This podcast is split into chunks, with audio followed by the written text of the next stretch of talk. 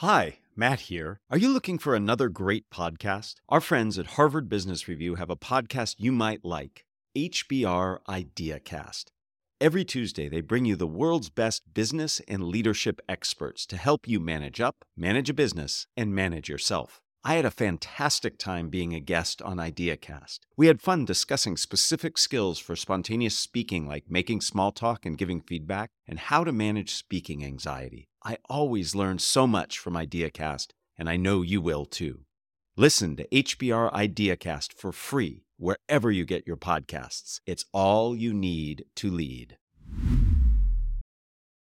Leadership and management are part science and part art.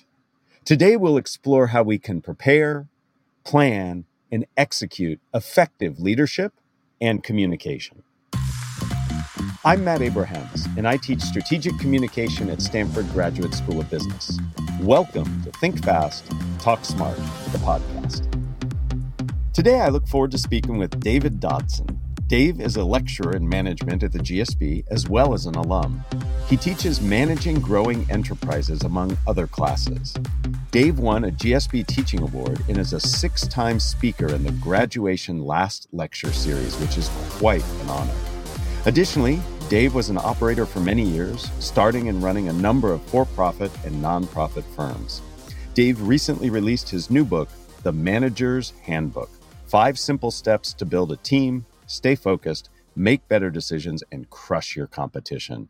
Dave, thanks for being here. Sure, that was quite an introduction. I wish my daughters were listening.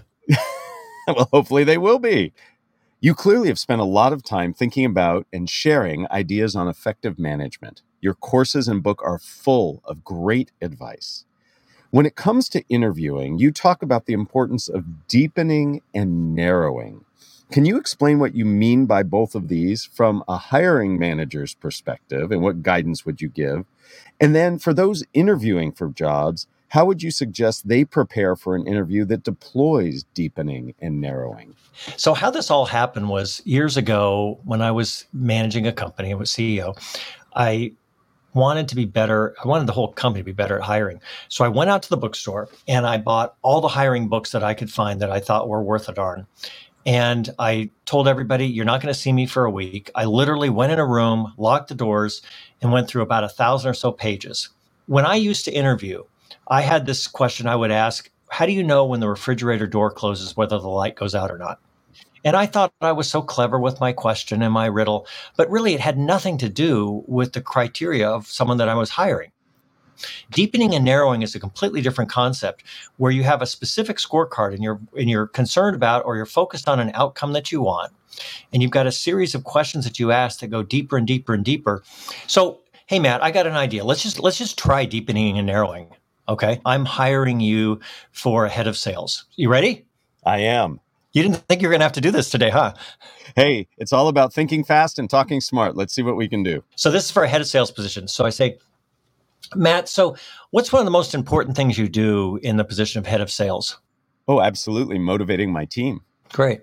So, can you give me an example of where you did that?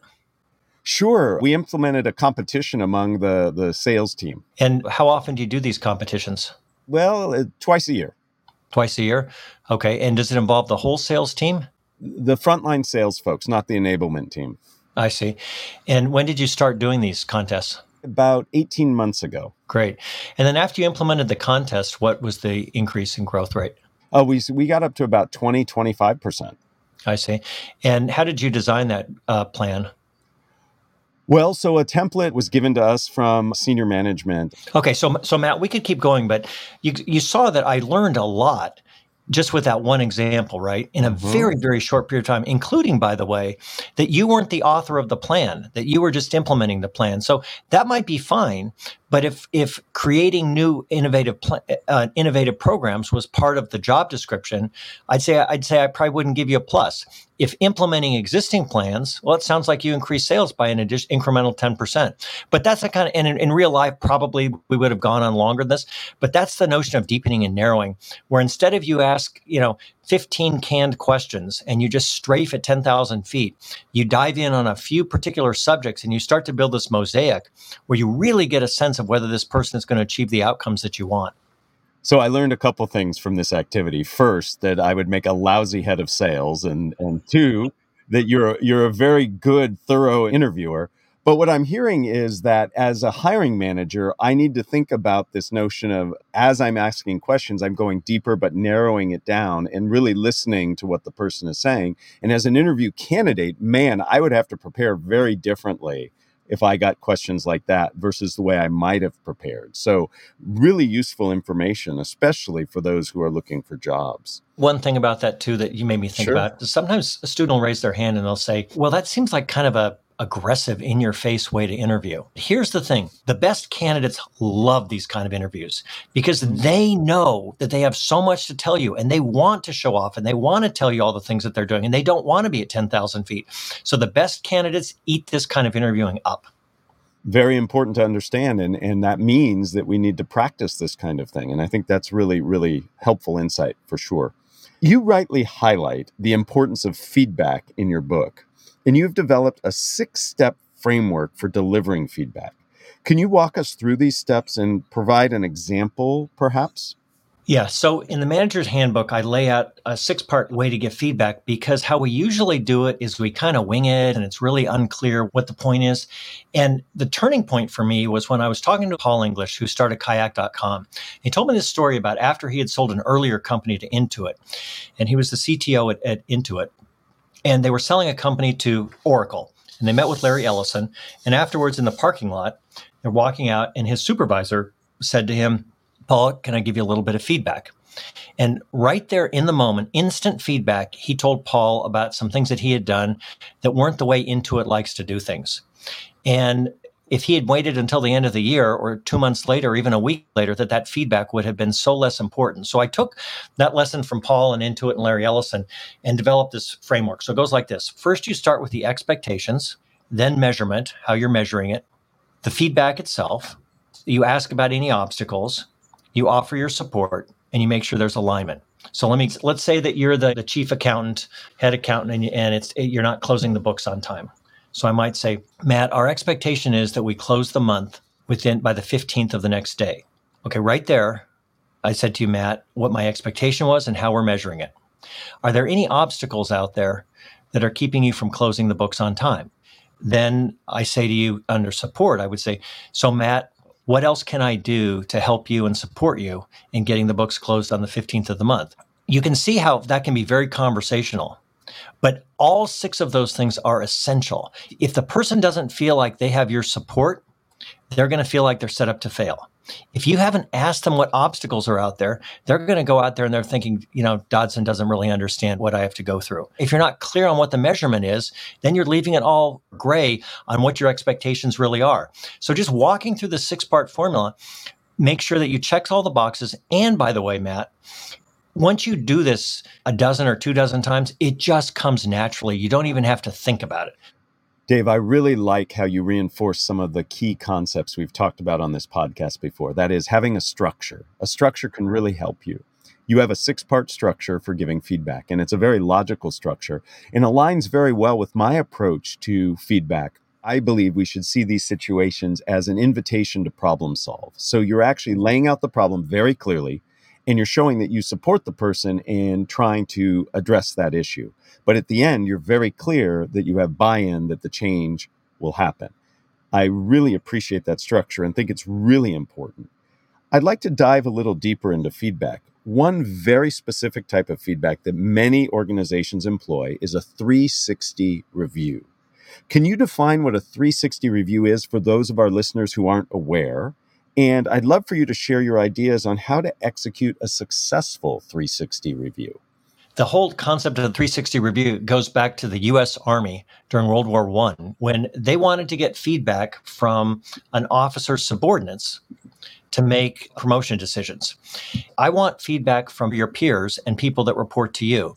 Typically, the 360 review is not implemented correctly, which is that you use some, you know, the latest app, everybody answers some stock questions, they're delivered to the person uncurated. Oftentimes, those are hurtful comments, and you don't really make any progress. So, when I describe kind of how to do a 360 process, I talk about what I call the three C's mm-hmm. curate, create a plan, and close the loop. you take the information and then you give it to either a third party or the person's manager to curate that information. The idea is not to dump all of the raw data on the person, but to look for themes. So let's say then that you and I were working on somebody's 360 and we found three or four themes, and that's the curation process. The second is to create a work plan. So we're not just dumping onto you, hey, here's what we heard, good luck. But here would be a work plan on how you could address these three themes. And then the last thing that you do is you close the loop. And how you close the loop is you go to the people that offered the 360 feedback and you put everything in one of three categories. I heard this, but I'm not going to change because of for the following reasons. I heard this and I'm going to make these changes, but I'm not going to be able to make these changes right away because. And the third would be I heard this and I'll be making these changes right away. So, in closing the loop, everybody feels like they're heard. Nobody feels like they have a right to demand how you're supposed to manage or not. And you've laid out a timeline of when you're going to do things and when you're not going to do things. 360 reviews done properly are a massive competitive weapon. It seems to me that the type of 360 feedback you're describing, the active process there, helps people not only to improve because you get valuable input, but it demonstrates clearly that this notion of continuous improvement, quality feedback is listened to, respected, and acted upon. And that can be a very powerful message for establishing a culture that continues to grow and thrive. Exactly. And 360 review, you're trying to make sure that you're not creating a culture of apology. We're all mm-hmm. trying to get better. So the point is, I heard this feedback. I really appreciate the feedback. I want to be a better manager each year. And so here's where I'm going to take this feedback and improve. You know, the, the, the, first time I did a 360 review and I got feedback, they told me that I had ice water running through my veins because mm. I was very cold and standoffish. Yeah, that did sting a little bit. But that was a massive turning point in my development as a manager. And I realized that I needed to show my humanity and my own personality. And I was ho- withholding that because I thought that's what professional managers did. Had I not had 360 feedback, I probably would have gone a decade or more with that ineffective technique. I appreciate you sharing your personal experience with that. I too have benefited from 360s and have changed my ways. And I have to say, I appreciate a Winnie the Pooh reference any day. In, in reading your book, I was struck by the notion that preparation is compassion.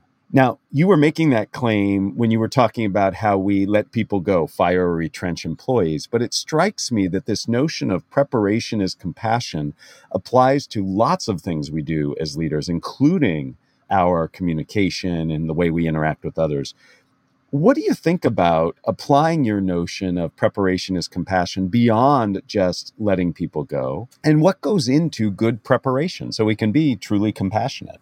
In my class at Stanford, we do a lot of role play. Role play, whether you do it in your head or you do it with someone else, is an opportunity to try out different approaches where the risks are zero. So, yesterday, I was talking to a CEO who's going to have to let someone who knows that they're going to be laid off, what the timeline is for them being laid off. And he and I spent four or five minutes role playing it and talking about what her likely objections are going to be, which means that when he has this conversation with her later today, he's not trying things out raw on her, but he's thought them through and he's thought about what her perspective is and what would be meaningful to her. That's where compassion is. And also, it makes you a more effective manager because you botch a conversation and you might spend hours or days recovering from that mistake when all you needed was a few minutes of preparation I like this idea of role playing. I think it's really important. And actually speaking the words to somebody, speaking them out loud, or just thinking it through, really important. We know from a communication point of view that preparation really matters for both planned and spontaneous situations, like you've described. You have some idea of how that employee is going to respond, but you really don't know. And I love just framing that as compassion. it's compassion for the other person. You're trying to make that circumstance and that situation go better and that preparation can really help. Yeah, can I give you another quick example of where that can sure. be used? Let's say, for example, that you have just bought another company and you have the company meeting. And if you prepare it, you can finish your remarks and say, Now, I was thinking what it would be like for me if I was standing there and one of you was up here. And these are the five questions that would really be on my mind. The first one is What's going to happen to the health plan? And then you answer that and you go through all those questions because you're prepared. So people go think, wow, this person first of all, answered all of my questions, but second, took the time to think about what matters to me. I really like that example for many reasons. It definitely demonstrates how preparation, thinking about how the others might respond or the questions they might have, but it's also a really important skill to have as a leader when you are in a Q&A. There are a lot of reasons people don't ask leaders questions, none of which have to do with the fact that they don't have questions. And so thinking that mm-hmm. through, demonstrating that, great example of preparation is compassion. You make a strong assertion that I, I agree with. You assert that to be successful at work, you need to be a fanatical custodian of your time. What do you mean by this, and what are the best ways that we can maximize our schedule and be efficient? You know, I stumbled upon this study that was done by a friend of mine, and they looked at 27 high performing CEOs. They watched what they did in 15 minute increments, and they acquired 60,000 hours of data. One of the conclusions was that they were ruthless about their time, and they didn't use fancy apps or anything like that or any tools. They used just basic time management tools. I'll give you a really simple example. Take your 30 minute meetings, turn them to 20 minute meetings. Take your hour long meetings, turn them to 40 minute meetings. And I realized that that one change would save me 70 minutes a day, over an hour a day. And by the way, there was an interesting sort of byproduct to that. If you say that you have a meeting from 11 to 11:20, people show up on time, they end on time, they get started, they don't talk about the weather. And then add to that the amount of time that we spend in meetings every day. I think it's 12 hours a week. And of those meetings, executives self reported that 40% of the time was wasted. I want to dive deeper in what you talked about with meetings because for most of us, meetings are really challenging and difficult. They're often inefficient, undirected, and lead to more chaos than focus. I know you offer some very specific tips for better meetings. Do you mind sharing a few of those? Yeah. So, what I did is everybody knows meetings are broken. So, I studied people like Jeff Bezos, for example and how they ran meetings, or Steve Jobs and how he ran meetings. I harmonized those into seven simple steps. One step is when you start the meeting, before people dive in and start discussing, you go around the room and ask for clarifying questions. Another example is you need to make sure that everybody participates. And generally speaking, it's better to bring in the voices from the least senior to the most senior. Because if you start with the most senior person, there's a natural tendency for people to morph their position into what that person stated, which is not the way to get the best information. That's something that John F. Kennedy did. He always called on people in reverse order of seniority because he didn't want people to get influenced by what they'd heard from someone else. There's a simple technique that the founder of General Motors used to summarize each meeting. And once I started using it, nobody wanted to go back to the old wasteful meetings.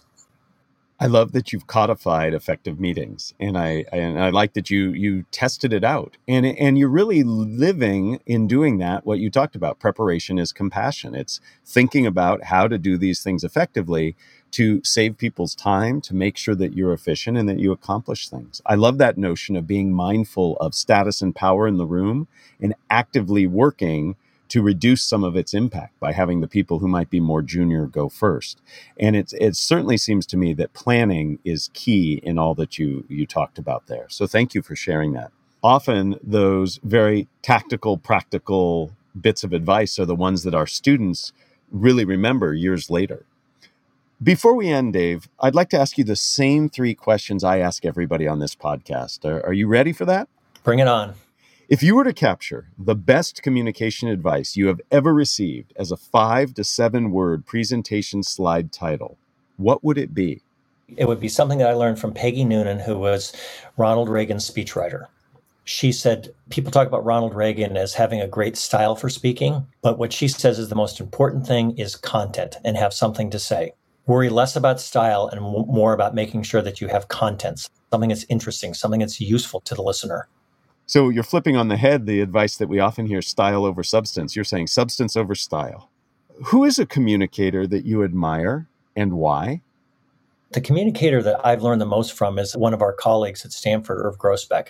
He's very economical with his words. Every sentence matters. And he's got this affect about him that makes you know that you matter to him. And that sort of clear, simple, you matter to me style is something that I've tried to model myself after. Irv is wonderful, and his students say something very similar. So, the ability to connect, the ability to focus, really important in the way he communicates. Question number three What are the first three ingredients that go into a successful communication recipe? The first one is you want to be very well prepared. The second is to think about what matters to them. We have a tendency to think about what matters to us. So you have to imagine yourself as the listener, as the other person, the recipient of the information. The next is when you begin your communication, you have to connect with them. You have to give them some reason to trust you. And the last is to make sure that they feel like they're having a unique experience, that you're not just giving them the same information that you gave somebody else. So I know I cheated, Matt, and I gave four in there. So we've heard before the idea of preparation, being audience centric, making sure it's relevant. I'm, I'd like for you to expand a little bit, Dave, if you don't mind, on what can we do to to make it unique? Because that that's a very special thing. That the notion of immediacy and intimacy that you're talking about. What have you found helps make it feel like you're uniquely connecting with someone? Well, Matt, let me use an example from our podcast. So we talked about the importance of role play. Well, to make that a unique experience, I referenced something that happened yesterday, a conversation I had from a CEO yesterday. So your listeners know that they're having a conversation with me that they've never had with anybody else. Bringing in the real world and what's happening immediately or recently can really help people feel as if the conversation is unique and special and not just a formula. Dave, this has been fantastic. Uh, you have given us so much input and practical advice that we can deploy not only as leaders, but also as employees in organizations. The notion of preparation, the idea that we can be more efficient in our use of our time, and to really think through how we give feedback can help us all be more successful. Thank you. Thank you, Matt.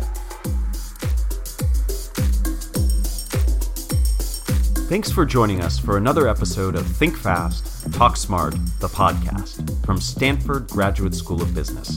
This episode was produced by Jenny Luna, Michael Riley, and me, Matt Abrahams.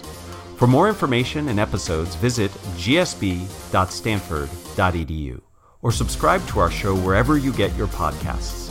Finally, find us on social media at Stanford GSB.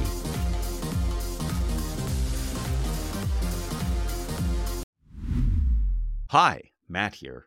For most of us, presenting confidently and clearly in our native language is hard enough. But communicating in another language is marked by unique challenges and opportunities for growth. I am super excited to share our new ELL, English Language Learning webpage at fastersmarter.io slash ELL. This page is designed to help all non native English speakers feel less anxious while being more authentic and successful in their communication. In addition to practical advice, you will find Think Fast, Talk Smart episode specific ELL content, along with links to my favorite English language learning podcast playlist. Please check out fastersmarter.io slash ELL.